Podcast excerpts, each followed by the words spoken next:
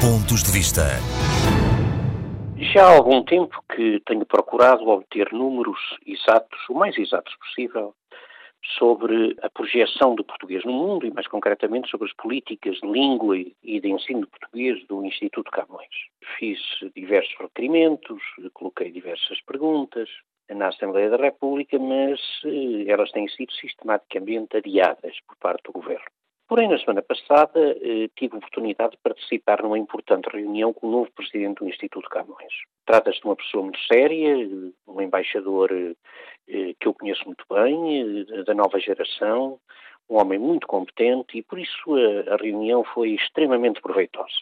Eh, finalmente comecei a entender algumas das coisas que estão a passar e que têm passado. Eh, um dos dados que me foi adiantado na sequência de pergunta que eu fiz foi eh, uma redução significativa da receita da propina, propina criada eh, quando da nossa passagem pelo governo, em circunstâncias eh, económicas e políticas muito conhecidas, e não anulada pelo atual governo socialista. Mas o, interessante é que essa redução passou verificou-se em primeiro lugar logo em 2019, ainda antes da pandemia.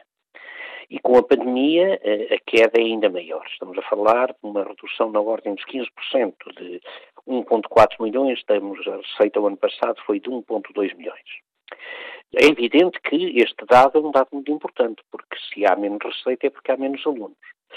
E uh, uh, essa expressão pode ser hoje muito significativa, tendo em consideração que ela, repito, começou ainda antes da pandemia, ter, tendo-se com certeza agravado nesta última fase.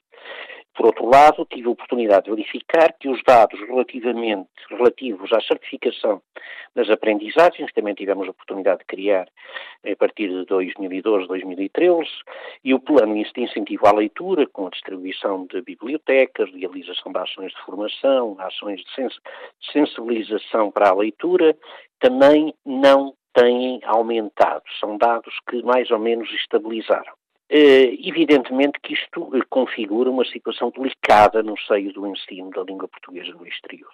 E é bom ter em consideração que, ao longo destes últimos anos, eh, quer com a crise, a partir da crise de 2009-2010, quer mesmo posteriormente, Portugal tem tido uma vaga emigratória extremamente significativa. Mesmo neste último ano, sabemos que eh, os dados, pelo menos divulgados pelo Observatório da Imigração, apontam no sentido de 80 mil pessoas que terão deixado Portugal.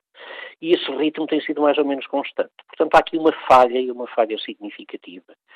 E é uma falha que foi, procurou ser iludida por discursos muito bonitos, eh, afirmando um crescimento significativo das políticas, de de divulgação da língua portuguesa, de apoio ao ensino português, mas começamos a verificar que afinal tudo isto não passa de pura ilusão. E aquilo que eu desejo, muito sinceramente, é que passemos do discurso à obra. E ainda por cima, sei muito bem as dificuldades que eh, isso implica no atual contexto pandémico que estamos a viver.